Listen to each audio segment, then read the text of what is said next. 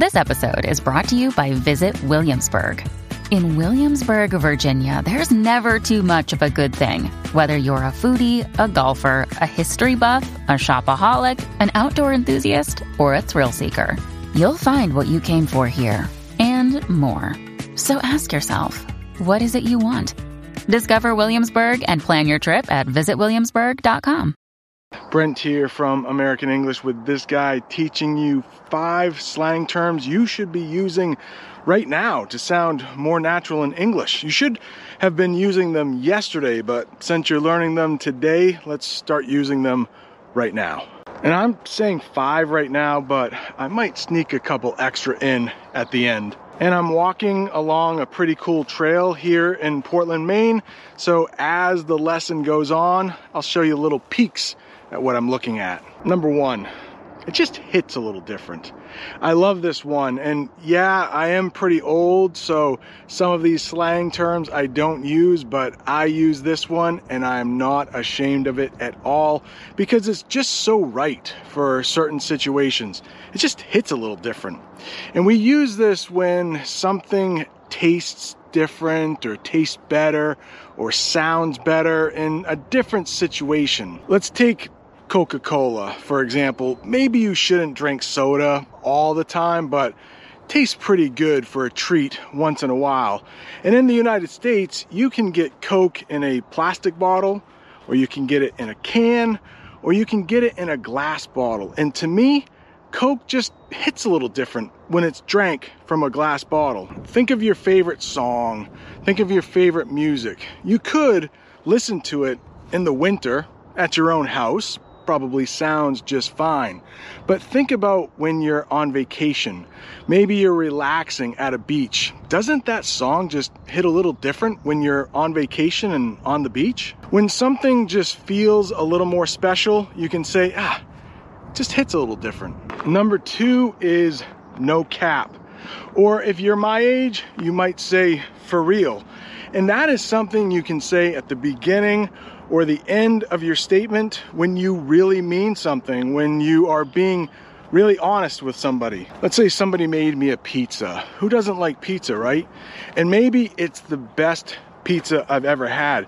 And I really want to tell that person it's the best pizza I've ever had. I really mean it. I can say, no cap, it's probably the best pizza I've ever had. For real, that was the best pizza I've ever eaten. That pizza, no cap, the best. You can also use no cap when you're telling somebody something that you don't think they'll believe. Any gamers watching right now? Let's say you were doing really well in a game, better than you've ever done, but for some reason, the, the power goes out. You lose electricity. The game doesn't save. Something weird happens, but you want to tell your friend you did really well in this game. You can start your story out by, hey, no cap. You may not believe this, but for real, I did this. I mean, I believe you, but I don't know if your friend will. So you might want to say no cap just to show them that you really mean it. And this trail is in the parking lot of a supermarket.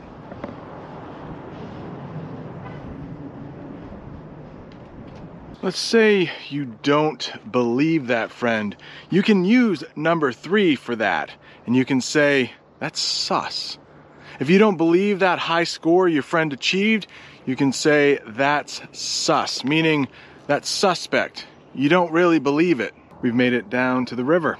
Maybe you have a friend and maybe he's not that dateable, but he tells you he has a date with this really great, awesome looking, smart woman, and you don't really believe him. Like, how did you get that date? I don't, uh, that sounds a little sus to me. Dude, that's a little sus. Number four. And this one is a little hard to talk about, but let's take that friend who's just not very dateable and he really likes this woman and he tries really hard to get her, but maybe she's out of his league. That's a term you can use when just two people don't go together and one is just way more dateable than the other. You could call that guy a simp. And we only use that term for guys. It's when they're trying really hard to get a woman, like too hard, embarrassingly hard. Maybe they're always buying that woman things, spending way too much money on her, and she really doesn't respect him. He's definitely going to be called a simp. Here's a bonus one, and that is try hard. That is someone who tries just way too hard. That simp could also be called a tryhard. Let's say you have a person in your English class that's always raising their hand, trying to be the first to answer the question, always being really, really nice to the teacher in, in a kind of uncomfortable way. You could call that person a tryhard. I don't know who made that little shelter, but let's do number five in this little shelter. Kind of cozy in here. I wish the roof was a little higher, but number five is what's good. It's a really great way to say hi to someone in English very casually, like, hey, what's good? You can use this with some of your friends, and a response to that would be, ah, not much, what's good with you? There's some kids playing in the river down there. Hopefully, they're not interrupting our lesson too much hopefully we're not interrupting them. Let's do a bonus one from this shelter, and that is bail or ditch. So you can use these terms whenever you leave somebody, or maybe you're at a party and it's kind of boring. You can say, oh, let's ditch this party. Let's bail on this party. Or if somebody doesn't show up for an appointment you have, like a lot of times, I will make plans with my friends and maybe we're going for pizza on a Friday night and we're supposed to meet at 8 o'clock. And I get to the pizza place at 8 o'clock and my friends don't show up. They they often don't show up. I need to find better friends. But I could call them the next day and say, hey, why'd you bail on me? Why'd you, why'd you ditch me? Why did you not show up when we were supposed to eat pizza? And then they might tell me, well, we don't really like you. Oh. Okay, that makes sense. Good friends are so hard to find these days. Bye bye, little shelter. Doesn't that feel good? Don't you feel like you know more English now? So why stop there? Check out this video I made.